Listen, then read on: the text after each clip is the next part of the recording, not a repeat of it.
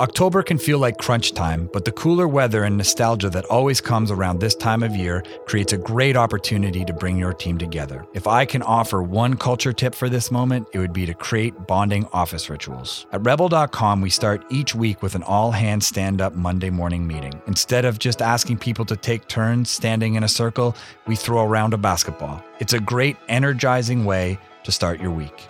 The whole thing is recorded by someone wearing an orange branded Rebel construction hat with a GoPro attached. Anyone who misses the meeting can catch up later on. The construction hat actually comes from another weekly ritual that we have at Rebel Friday lunches. Every Friday, we recognize birthdays, work anniversaries, and special cultural announcements like our next corporate 10K, and we also hand out high fives. These little easy rituals brought us together as a team and definitely bring a little energy, fun, and focus to our work. Until next month, this has been Rob Villeneuve, CEO of Rebel.com and Startup Canada Fellow for Culture and Engagement.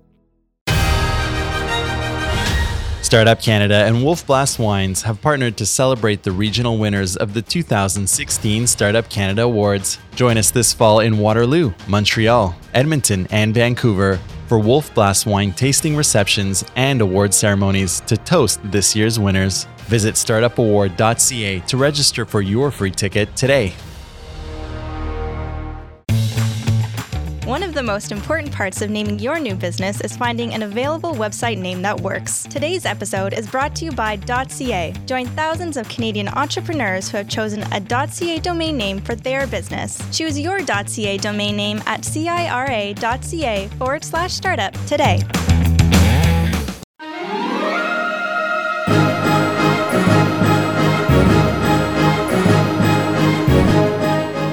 Disruption, investment, work life balance, delving deep on the topics that matter most for entrepreneurs.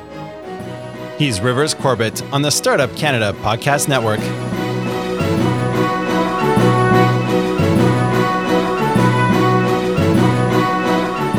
Welcome to the Startup Canada podcast, a show serving Canada's entrepreneurship community. I'm your host, Rivers Corbett, the CEO at coachingbyrockstars.com. Startup Canada podcast is a production of Startup Canada, the rallying network uniting Canada's entrepreneurship community. And on this podcast, we connect you, the idea person, the startup founder, the creative thinker, with the movers and shakers of Canadian entrepreneurship. On the show, we will fill you in on the trends, opportunities, and possibilities of your next steps as an entrepreneur. And we're going to have amazing conversations on advancing entrepreneurial success and growth in Canada. If you are a regular Startup Canada podcast listener, Welcome back and thanks. To any of our new listeners, remember to subscribe to the Startup Canada podcast on the iTunes stores and then visit startupcan.ca to become a member of Startup Canada and get access to mentors, resources, support, and opportunities to start and grow your business. And we are set to go, ladies and gentlemen of startup land across the Canada coast to coast. We're just thrilled to have as our guest today Neil Cawse. He's the founder and CEO of Geotab, one of the largest telematics company in the world. And in today's interview, we're going to learn the story behind Geotab, how big data, open data, and analytics are changing the transportation industry, protecting data, fostering innovation, and creating a safer industry. We're going to get Neil's insights on taking Geotab global and and his entrepreneurial lessons for founders, owners, and leaders. Here's why is because he's a business leader, very accomplished entrepreneur and engineer, and who has been founding and running his own businesses since 1992. In 1998, he sold his software development company with over 100 engineers to Datatec, and in 2000, Neil founded Geotab, which is now one of the largest telematics company in the world, as measured by new vehicle subscriptions on a yearly basis. And I'm not done, ladies and gentlemen. He Geotab has also been voted one of 50 fastest growing tech companies in Canada. Has been ranked in the top 200 in North America, not once, not twice, but four times in four times for the last four years. He's an engineer at heart, and this passion keeps him involved in day to day engineering design of Geotab's system. So I want to talk about that. Neil believes that Geotab's success stems from the company's integrity, its forward thinking ideals, and foremost, the customer receiving the right solution. In, in 2015, Neil was named Ernst & Young Entrepreneur of the Year for Ontario. Wow. Welcome to the show, my friend. Thank you very much. Good to be here. Yeah, wonderful stuff. Well, look, you have been quoted. Uh, well, actually, what I, I want to remember I, in that intro, I said there was something I wanted to reference. How do you balance being the leader of the company yet wanting to get your hands dirty? Uh, it's a tough call, and you know sometimes I'm criticized for being you know too hands-on with the engineering. But you know my problem personally is that that's my passion. That's what I enjoy doing. But I do think that some of the the principles that come from engineering, the problem solving, um, you know the way that you think about problems, the way you tackle them, can apply to running a business too. Even though you're not dealing with you know engineering per se, but some of the problems that you have to you know customers and you know finance and you know HR can all you know take some of the engineering principles and can can be useful to solve that way. Yeah, very cool. Well, look, uh, appreciate that insight. And you know, I've read many stories about about uh, uh, entrepreneurs that have actually had devastating situations because they couldn't get out of the muck. They really wanted to do everything. So the mere fact you understand that delicate balance between passion and purpose is uh, is very very cool and insightful. And you've been quoted as saying at Geotab, "We are firm believers that customer service doesn't end when simply addressing customer requests." Rather, it also involves providing education, building engagement, and fostering personal relationships. Can you expand on that? That's in itself is very insightful. Yeah, so I think, I mean, our heritage is that we've dealt with the very, very largest fleets in North America, and it's, and uh, you know, it was accidental in the sense that that's how that's what what our original product was really good at. Now, these kind of relationships that, that you have with these large fleets and large customers are relationships that go on 10 15 20 years and um, you know I, I, really believe in in the bigger picture and i think the whole company does today where we're not interested in making a quick buck or making money for the short term. I really think it's more about you know building up a strong relationship with the customer and and giving the customer good advice so that in the long run they come back to you. And there's many, many examples of where customers have come to us and said, listen, you know, we'd like to use your product to do A, B, and C. And we've said, honestly, we're not the best product to do that. You know, why don't you look at this product over here or that product over there? You know, if they come to us and they want honest advice, we always give them the absolute honest truth about what we can do and what we can't do. And um, that way you establish yourself as a trusted partner, mm. some a partner that's going to go on there for the long run. And, you know, the business will take care of itself in the long run because they'll come back to you the next time they need something and give you another shot and then you know they'll work with you and and I think that really is is a good approach now it's harder to do that when you have you know 100,000 customers because you you don't have that relationship with 100,000 customers but I think it can pervade all of your business dealings and having that long-term thinking you know which which sometimes when you're a public company you don't have because it's like what is my share price and what is the mm. value of the company quarter to quarter whereas um, that's what they you know miss out on is that long-term thinking, which is, you know, Amazon can get away with that even though they're a public company and they have great long-term thinking, and that's really what's what's important. Let's build a strong foundation rather than you know just just try and you know get a short quick win. You say that it's it's it's uh, sometimes difficult to do that with hundreds of thousands of customers, but you know I've also been on the other side when you're starting off and a customer asks you to do something and you know that you shouldn't be doing it, but you of course need money. You got to survive, and so I think to have have that resolve right from the beginning to have long term thinking is critically important. Although tough, you got to recognize that it's tough. But I think in the long term, that relationship is is what it's hard. I've talked a little earlier to to a guest about you know business to me is is about the dating game. That's really what it's about. And the the more you're able to listen to and sometimes give the brutal honesty to to your uh, to your the person you're dating is the one that you're ultimately going to end up have the long term relationship with. So so how do you put put that into the You're culture of your business? I mean, you're a big company, you're you're global. So how do you uh, how do you keep that culture of intimacy and responsiveness, and sometimes not, into the culture of your company?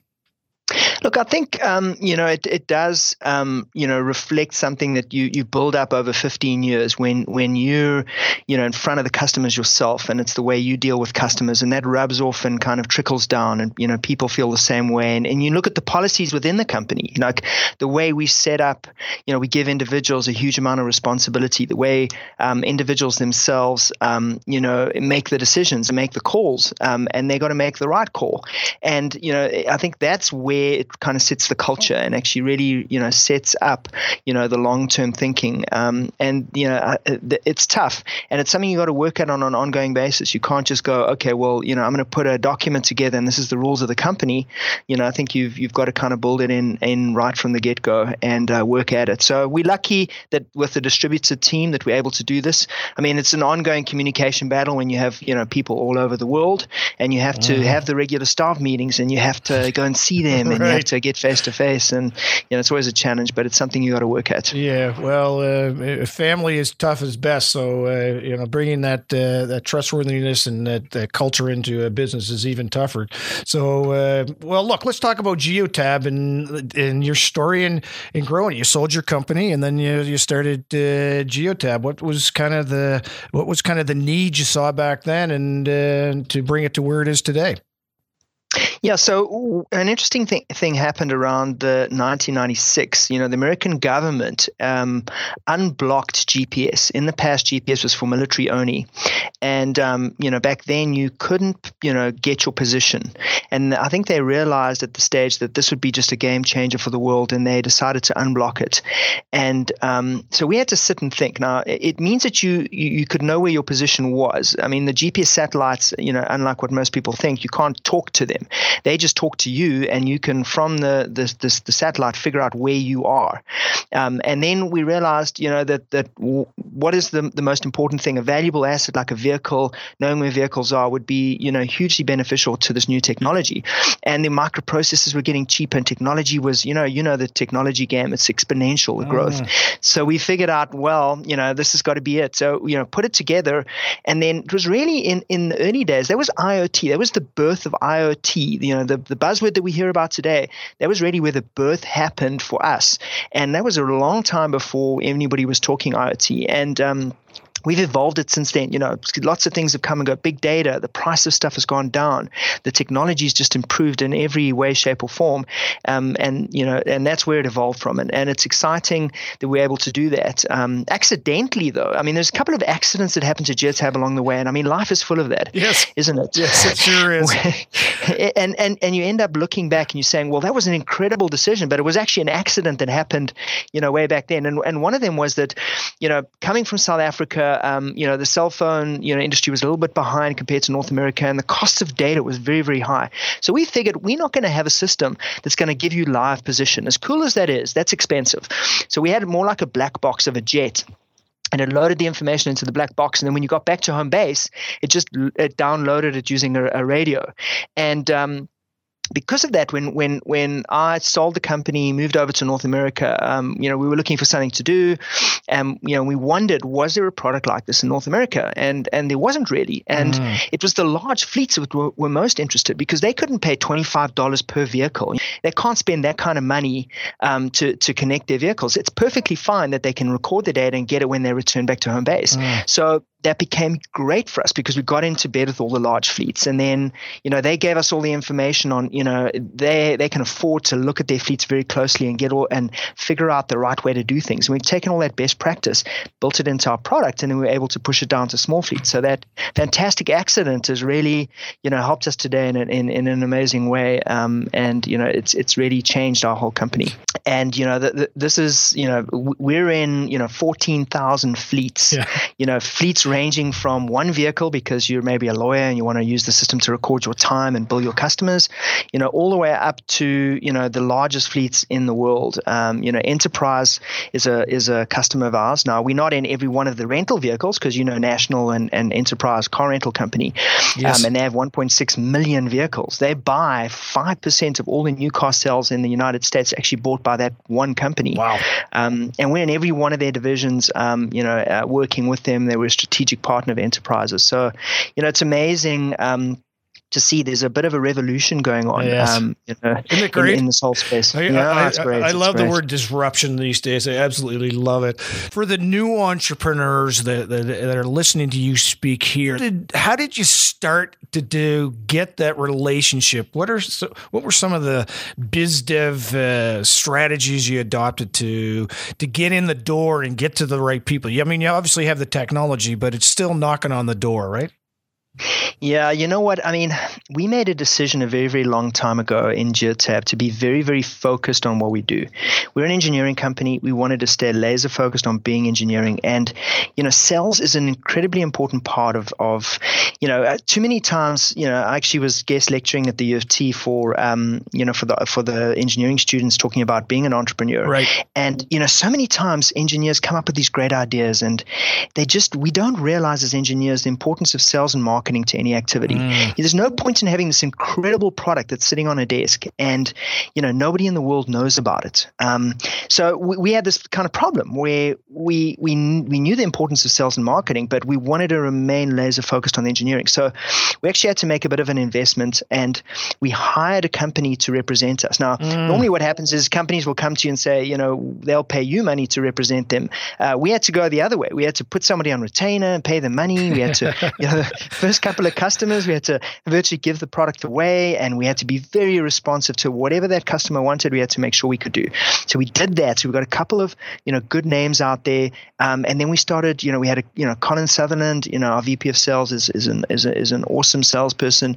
You know, he, he, um, he's, he spends a lot of time at the trade shows, getting to meet people, you know, talking about the technology. And I think that's really what was a bit of a game changer when, you know, we bumped into these large fleets, um, you know, companies like And these other large fleets and said, um, we're looking for a tracking system. What have you guys got? And then, you know, you go and see them and then do the sales process. So I think that business activity is incredibly important. Um, you cannot get away with not having your own sales, but um, you know, our focus on on on on engineering was also really important because one of the big mistakes I think that happens when you start a new company is that you start meeting customers and customers you know have these problems that you that, that they want you to help them solve right? And if you solve customers problems that's how you make money. Right. you know you're there to problem solve for them and they'll pay you money because now you've got rid of their problem. Um, the challenge is especially in the beginning you talked about this is balancing well you know getting pulled off your vision. So you have this you look down the road and you see a long way off. You say listen ultimately i want to be the biggest telematics company and i want to be able to do this this and this and this. But when you're in the beginning and you don't have the luxury of you know picking and choosing you know what what you can provide your customer you get pulled in every direction. Your customer says oh well, but but i need you to do that. And you got to say oh, okay well i can do that. And then they want you to do that the next customer. Yeah. so you've got to be very flexible. But then as soon as you can you got to kind of never forget your end goal and say listen uh, you know I'll, I'll do the work but it mustn't take me too far off that path of mine that i've laid out because focus is so key. So what we said was we want to be the best in the world at one small little niche. We want to pick passive tracking. So no live connectivity just this black box that and we want to just be the best in the world at that tiny little niche for large fleets and once you once you own that space, once you you are undeniably the best at that, then you can branch out. Don't start branching out in the beginning, trying to do all things and be all things to all people. Yeah. Be laser focused and get there first. Yes. and that's important. It's uh, it's it's the basics of dating, isn't it? You can't have them all as a wife, right? so t- so tell me about telematics because you know as I was preparing for this co- great conversation today, and I uh, I profess to know a lot, but I also profess not to know a lot, and one of them is telematics. And I'm sure there's people on this call right now on this podcast listening in, wondering it's it sounds so exciting, and I get what you're talking about, but what is telematics? What's it about? Yeah, so telematics really is um, is is measuring and data, right? So it's it's essentially a fancy word, and it's obviously a word that, that got adopted, you know, for, for, for vehicle tracking. Um, but really, what it is, it's gathering data, and that's what we do. We collect information about where a vehicle is, what a vehicle is doing, how fast it's going. We talk to the engine computer. Now you know that there's you know 20, 50 engine computers in your vehicle. We talk to all of them and we say, well, how's the transmission doing? What is the ambient air temperature? You know, uh, did the airbag just deploy? Um, you know, are there any faults in the vehicle? What is your fuel consumption? So we ask the engine, are you wearing your seatbelt? We ask them all this data. We collect all this data, and then we essentially connect your vehicle to the cloud. That's what we do. And then we have some fantastic web software that allows you to analyze what's going on in, in my fleet of vehicles to be able to set up rules, create business rules, you know, and, and get mine some really useful information about how to run your business better. You know, we have a motto that says you you can't manage what you don't measure. And if you think about what telematics is, it's really it's measuring what am what is my company doing? What am I doing with my fleet of vehicles? Where are my guys? What customers are they visiting? When are they visiting them? When was the last time I visited my most important customers? How much time am I spending caught in traffic on the way to get there? Uh, how are my vehicles doing? How are they performing? And it's it's really giving you an insight into to running your business and making good business decisions. That's really you know what it, what it's about at the heart of it. Well, innovation is pretty important to obviously what it is that you do, being an engineer. And uh, I I wanted to ask you about the entrepreneurial spirit in your company. Uh, you've you've uh, grown your original company, Hundred Engineers and teams to support them. And now you're onto the being the global company, the leader in telematics in the world. How do you maintain that spirit and focus on entrepreneurship, which drives innovations, which allows you to continue to be the largest telematics company in the world? I mean, it, it, it is a challenge. So as the company grows, you face different challenges, right? It's easy when you've got a small company mm-hmm. and you're involved in all the engineering and, you know, you can, you, you, you can work. But the problem comes in when, you know, the company starts growing and now you have to, yeah, how do we, we, we pick individuals and say, listen, we want you to be entrepreneurs within a bigger company and we want you to, you know, be free thinking and have great ideas. And I think the way that we try to do that, and obviously, you know, you're always working at it. Um, we try and treat people as though this was their own business. So what do you have to do to do that? First of all, you give them an immense amount of responsibility. So, in in one sense, you know, if you have a business expense card, we don't have rules about saying what is the budget that you have mm. and what is the maximum limit that you have on the credit card and what can you spend it on, what can't you spend it on. We say, listen, you're your own little entrepreneur. At the end of the day, we're going to review you and we're going to measure you. We're going to hold you accountable for how you're performing. But if you, you you feel it's necessary to spend money on you know this marketing activity or doing this or doing this, you know, we'll give you that free reign to do so. So that's one way that we do it. We, um, we, you know, we don't clock watch. We don't measure how much time you're spending at the office. We really try and be open about about that. The other thing is that we incentivize you in, in a similar sort of way. So we work on you know a very mediocre base package, and then we try to incentivize you with a bonus package that measures your performance um, as an entrepreneur would be measured, which is you know um, how much money is the company making how much money are you making for the company? That's you know that kind of thinking. The other thing that we do is um, we're very very generous in the company about giving uh, employees share options. Mm. so when companies when, when employees stay with us for a while and and these are real shares they're not even share options. Mm-hmm. um, and we're not a public company we're a private company. So in, in a way it's a share grant where we're saying you know we are giving you now this percentage of the company and now this company becomes your company and you get to see the financials and you get dividends when the dividends get paid out.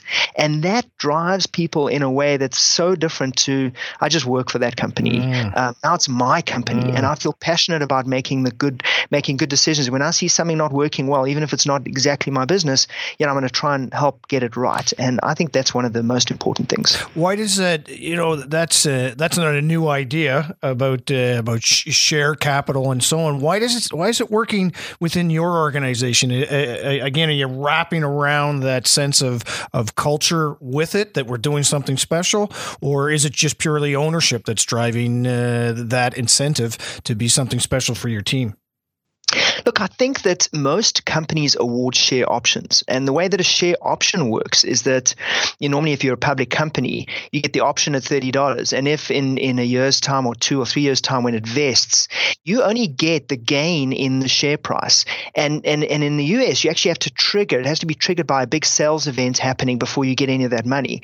And that's not our focus. As I said, this is more like a share, this is a grant to the shares. We're saying, you know, we'll, instead of paying you a big bonus. We'll take that money. We'll give you the sh- the real shares in the company, mm. and um, and that's different, right? When you have that that that share certificate that says these are my shares, and when you see that financial, and you come into the board meeting and you see this is what the company is doing and this is the strategy.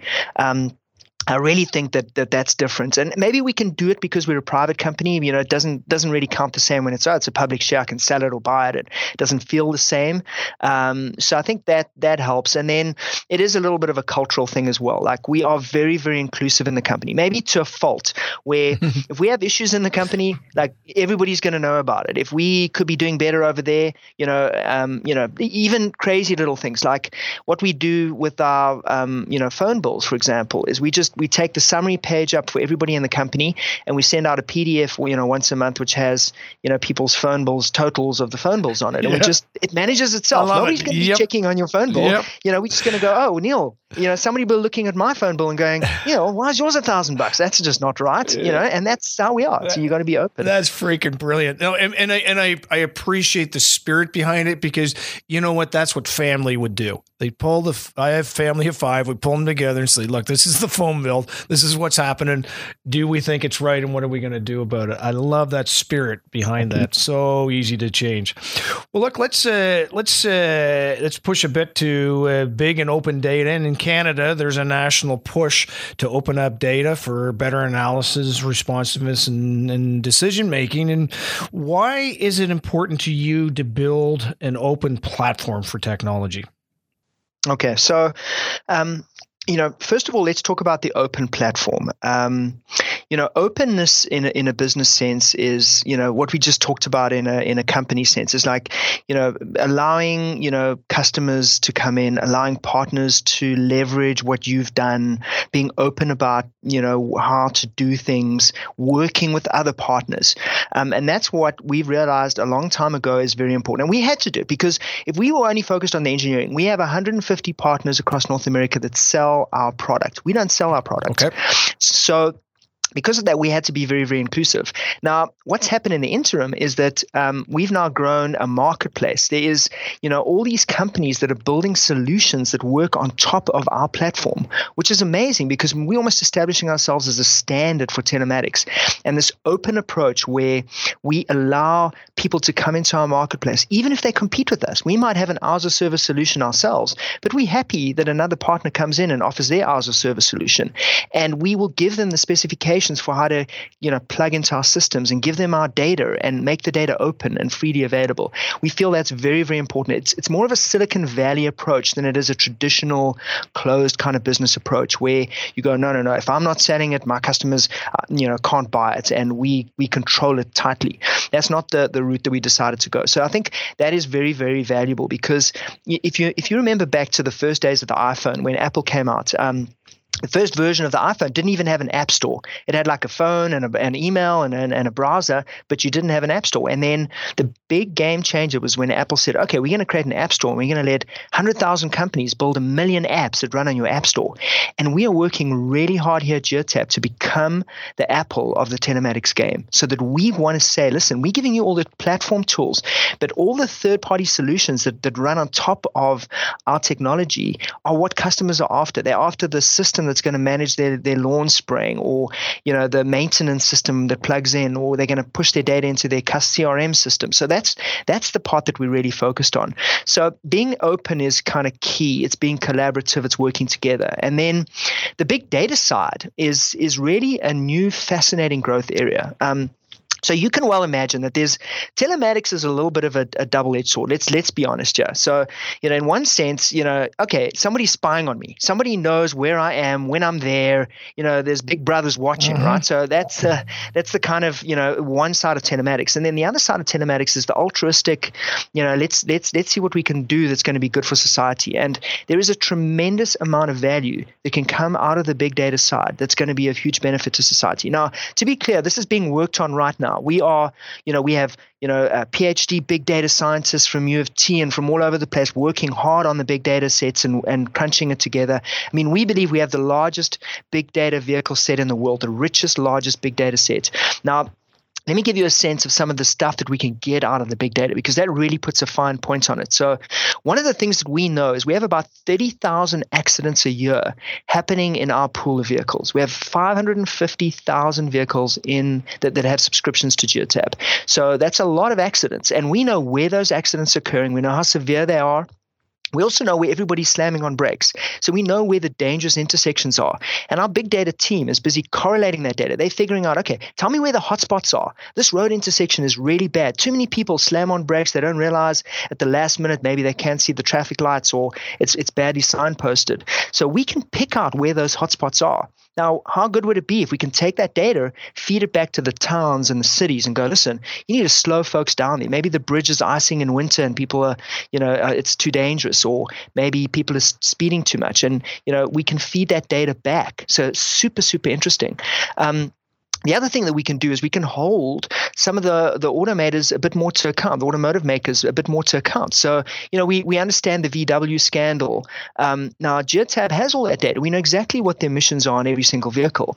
Um, we, we also do measuring of the fuel. Um, only 1% or less of all the vehicles in the United States today are actually connected to the internet. And every one of our vehicles is fully connected. So we know the real world fuel consumption for hybrid vehicles for this make and model model for this year for you know for all these different vehicle types. And we can plot that up by make model year and we can show you know the EPA scores. People claim manufacturers claim okay my fuel consumption's X. We can show that it really is X or no maybe it's not X. And we can show you that a hybrid vehicle is going to save you X amount of money over the long run or an electric vehicle.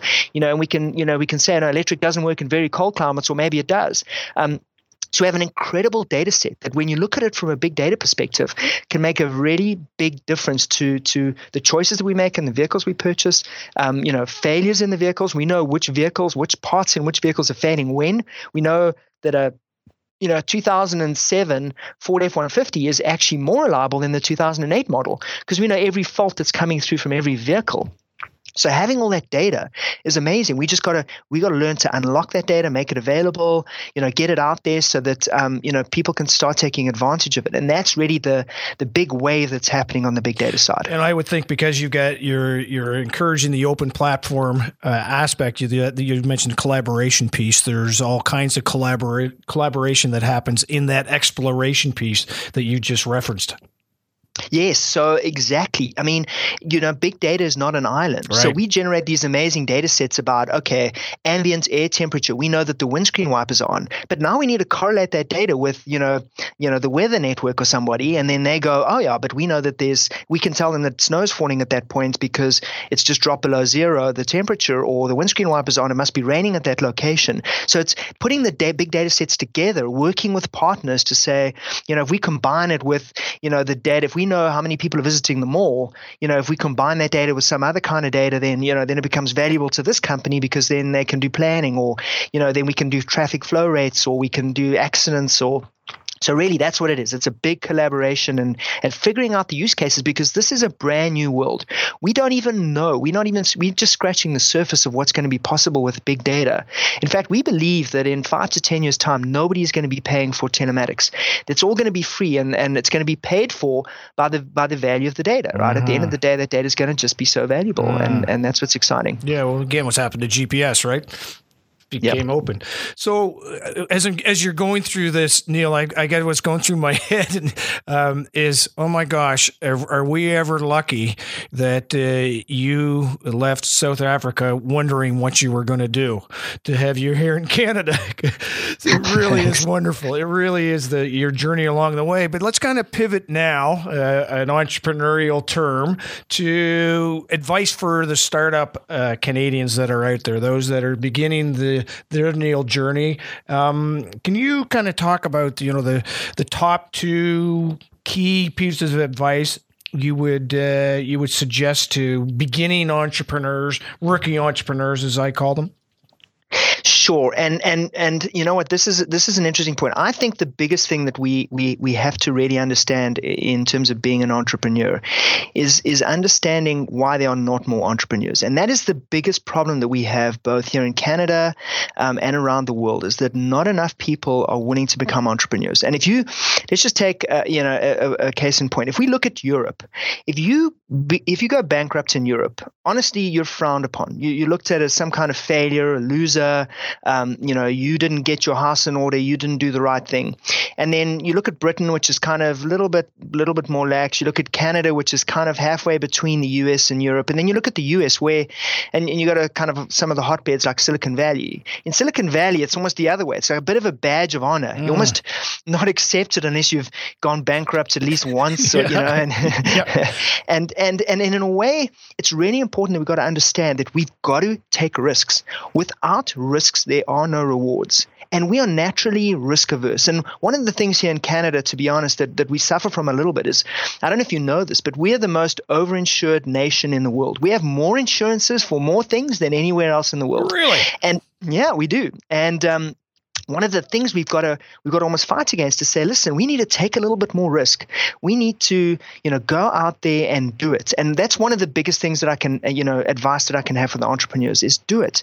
And I'll tell you, if you get hold of other entrepreneurs, they will support you all the way down the line because they know, you know, what it takes to be an entrepreneur and that we should be taking more risks. And you know, we talk amongst ourselves as entrepreneurs about what we can do to actually get down to the the early earlier times when when kids are at school or when they you know, starting university and trying to encourage more people to take those risks. Mm. So I think that's the number one thing, in my opinion. Um, the number two thing that, that I think is important, I mentioned this before, is focus. Like, um, you know, I think that everybody, virtually every one of us, can go out and can run a business. We can start a little business. And anytime you walk into a company and you say, What are your biggest problems? and you start talking to people and you ask them, Yeah, we got a mound of paperwork and nobody can ever file it or you know we, we don't know you know we can't get our goods from a to b quickly enough or we have this problem all the time of you know the a b and c or even if it's like no we don't have food for our staff members whatever it is there's always problems that people face companies face customers face. So we can always just talk to people and go okay what problems are you facing? And we can make some money by solving those problems. We can and and but but the thing is to go listen to those customers and go listen let's understand what those problems are and then I, you know, from my perspective, because I'm, you know, a bit of a technologist, I like to really know what's going on in the technology world. I like to understand, you know, the trends. Microprocessors are getting cheaper. Data is getting cheaper. Okay, all these cloud services available now. We can do it for half the price and twice as fast. And all this, all the stuff that's spinning around you over here. So you take what's going on on the one side, which is all this, you know, new technology that's available, and you look at the business problems on the other side. And then what your job is as an entrepreneur is to kind of put the two together and go like, oh, this problem is not being being solved by anybody. And there's this new technology that's come out there that would really make it easy to solve that problem. And let's put, you know, one plus one together and I'm going to write it, build a little business around that. And then, you know, and then I'm going to focus. And that's the only thing I'm going to do. I'm going to be laser focused on my vision of getting that problem solved. And I'm going to work hard at it and I'm going to plug away until I'm prepared to put in years if it takes to, to get my vision to, to fruition. And then when it, when it hits, then it, it's going to explode. And I think, you know, that's, those are the two things that I would say, you know, just as a little bit of advice that that we should do. And and then finally mentioned as well is the importance of sales and marketing. Um, if you are an engineer, and obviously you know you can be an entrepreneur and be a salesperson or marketing person, and that's great. You probably would want to just you know you know surround yourself with engineers then if you want to solve a technical problem but on the other hand if you're an engineer don't think that building a smart piece of technology is going to get you there it really is the beginning it is it is 20% of the problem. The 80% of the problem is getting that in front of the right people, telling people about your fantastic solution. And you know, and I think that that's the piece that we just got to remember. So that would be my my advice to folks if if if I can if I can give it. Well, in true entrepreneurial spirit, you broke the rules. You did three and not two. so good for you. I love it. I love it. So, uh, one last question I have. It's an easy one. Um, what's a what's a book you'd recommend that uh, startups uh, should read? You know what I really believe, and and this is me. I don't read a lot of the books for for for, for startups. What I do is I subscribe to a lot of blogs, uh, Twitter blogs. I go online and I start listening to the people who are the best entrepreneurs, the people who are the best technologists, the, the people who understand my industry the best. And I subscribe to their Twitter feed or I, you know, go onto the blog postings I subscribe and every single night without fail, I'll open it. I don't read the newspaper. I bring the stuff mm. up. It's mm. customized news just for me and it just tells me, mm. gives me so much insight into, you know, what's happening in the world of, of being an entrepreneur and what I should look for and, you know, what's available as new technology or what's happening in my field of business. And to me, that's much more live. Like a book, you know, it gives you good advice, and there's probably lots of good books out there. But this is current, up to date. You know, it starts you thinking, and and and that's uh, that's the new way of doing things, in my opinion. Wow. So you call it Neil News, then? I bet. I love it. No, it's you know I like to take away something strong in every one of our conversations, and uh, and I you know it's sometimes things are so darn obvious that you forget that they are obvious, and I think that that's a, a great way to end this incredibly uh, wonderful journey into your business, your focus on global technology, your your your disruption that you're happening, and the the the lessons of being an entrepreneur around being you know having that focus focus in sales and marketing and so on. Neil Cawse, you are indeed a pleasure to talk to, sir, and I wish you the best continued luck with your career. We do need people like you, and if you don't mind, can I tell people your Twitter handle? Because I think they should follow you. Do you mind? Sure, uh, with pleasure. All right, with it's pleasure. N at N C A W S E, and uh, he's definitely going on my list right after this podcast. So, Neil, thank you so much for your time. It's been a pleasure and a privilege, and uh, we'll hope to look forward to meeting you face to face soon. Thanks, Rivers. It's been great talking to you, and I really enjoyed it. And uh, all the very best. Thank you for joining us today on the Startup Canada podcast, a weekly program dedicated to unlocking the entrepreneurial potential of every Canadian. Want access to even more amazing entrepreneur content? Well, then make sure you check out startupcan.ca for the latest startup community news and upcoming events. And my name is Rivers Corbett. I'm your host. As always, I invite you to follow me on Twitter at Rivers Corbett.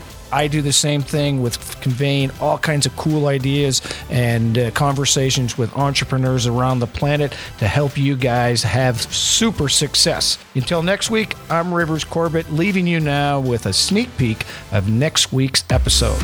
How does someone, um, I, I, I've, I get asked sometimes, you know, how do I market my business? And my natural response is I open up my mouth and I just talk about it. And so I know how to get onto podcasts and so on. And then here I am doing this one full time now. It's great. But how how would you recommend that somebody who is is starting off gets gets onto podcasts or gets to speak? What's is there is there some sort of trick to the trade about how to do it, or is it just pure networking? No, in my experience, it it all just you know it, it comes.